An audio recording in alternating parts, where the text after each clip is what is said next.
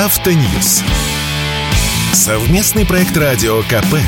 Издательского дома «За рулем». Параллельный импорт автомобилей. Он существует или нет? Что он нам дает, простым покупателям и автомобилистам, и чего в этой связи можно ожидать в ближайшее время? С вами Максим Кадаков, главный редактор журнала «За рулем». О параллельном импорте автомобилей говорят так много, что начинаешь верить в его существование. А в действительности никакого параллельного импорта автомобилей нет, как класса. Потому что параллельный импорт – это когда импортер может купить тысячу или 10 тысяч новеньких машин, привезти их в Россию и одним махом растаможить, без спроса правообладателя. Но партию машин купить у производителя невозможно, потому что не продадут. Ни японцы, ни корейцы, ни европейцы. Поэтому скребут наши поставщики по сусекам. Там 10 машин, там еще 20. И все это фактически перепродажа через физических лиц. И растамаживают привезенные машины поштучно. На каждую требуется куча бумаг. Это не параллельный импорт. Это альтернативный ввоз. Занимаются им преимущественно небольшие фирмочки и частные лица, которые порой притаскивают и сомнительно оформленные машины.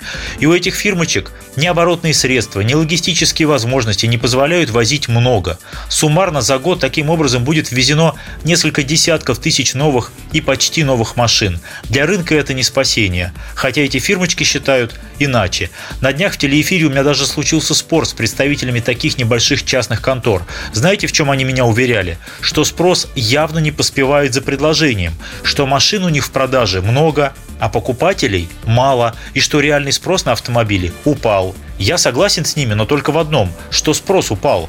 А как он мог не упасть? Во-первых, все дико подорожало. Новый автомобиль стал не по карману абсолютному большинству покупателей, у которых реально располагаемые доходы стали заметно ниже. Вторая причина тесно связана с первой поэтому как бы параллельному импорту тащат преимущественно дорогие или очень дорогие машины, потому что возни с дешевой машиной столько же, на автовозе она занимает место столько же, а если где-то кому-то нужно дать на лапу, взятки те же.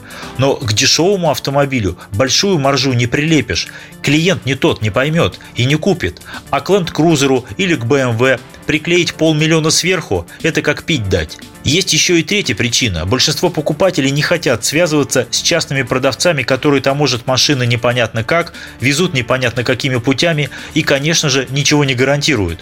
Все все понимают. Сломается у тебя новая машина, продавец Вася Пупкин тебе не поможет. С гораздо большей охотой покупатели пойдут за точно такими же машинами к традиционным проверенным продавцам, к дилерам. Это психологически в 10 раз легче. Вот он дилер, вот его автосалон, вот его регистрация как ООО, вот его сервисная зона, и гарантию он хотя бы от своего имени может предоставить. И спросить с него в случае чего легче. И дилеры это понимают и начинают потихоньку тащить автомобили точно такими же альтернативными путями и в больших количествах.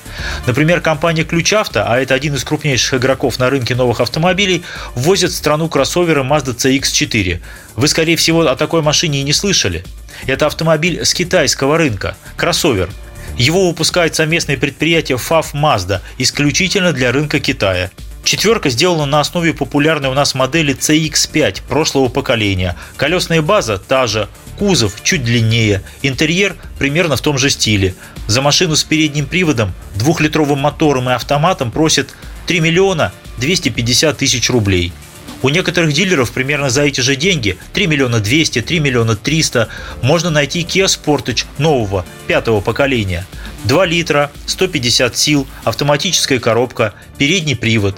За полный привод нужно доплатить 1300. За 3,5 миллиона предлагают новый Mitsubishi Outlander, чуть более агрессивный внешне, с новым интерьером.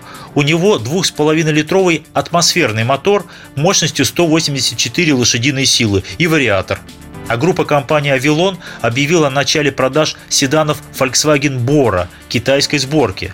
До конца года хотят ввести около тысячи таких машин. В Китае Бора дебютировала несколько лет назад.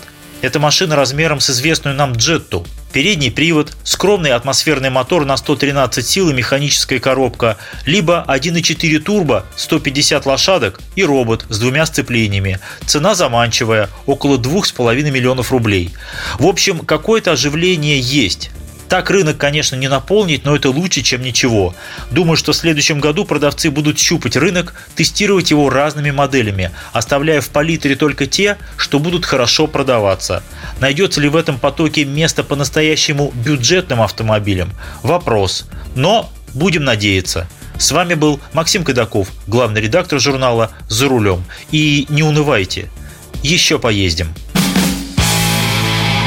Автоньюз. Совместный проект радио КП. Издательского дома «За рулем».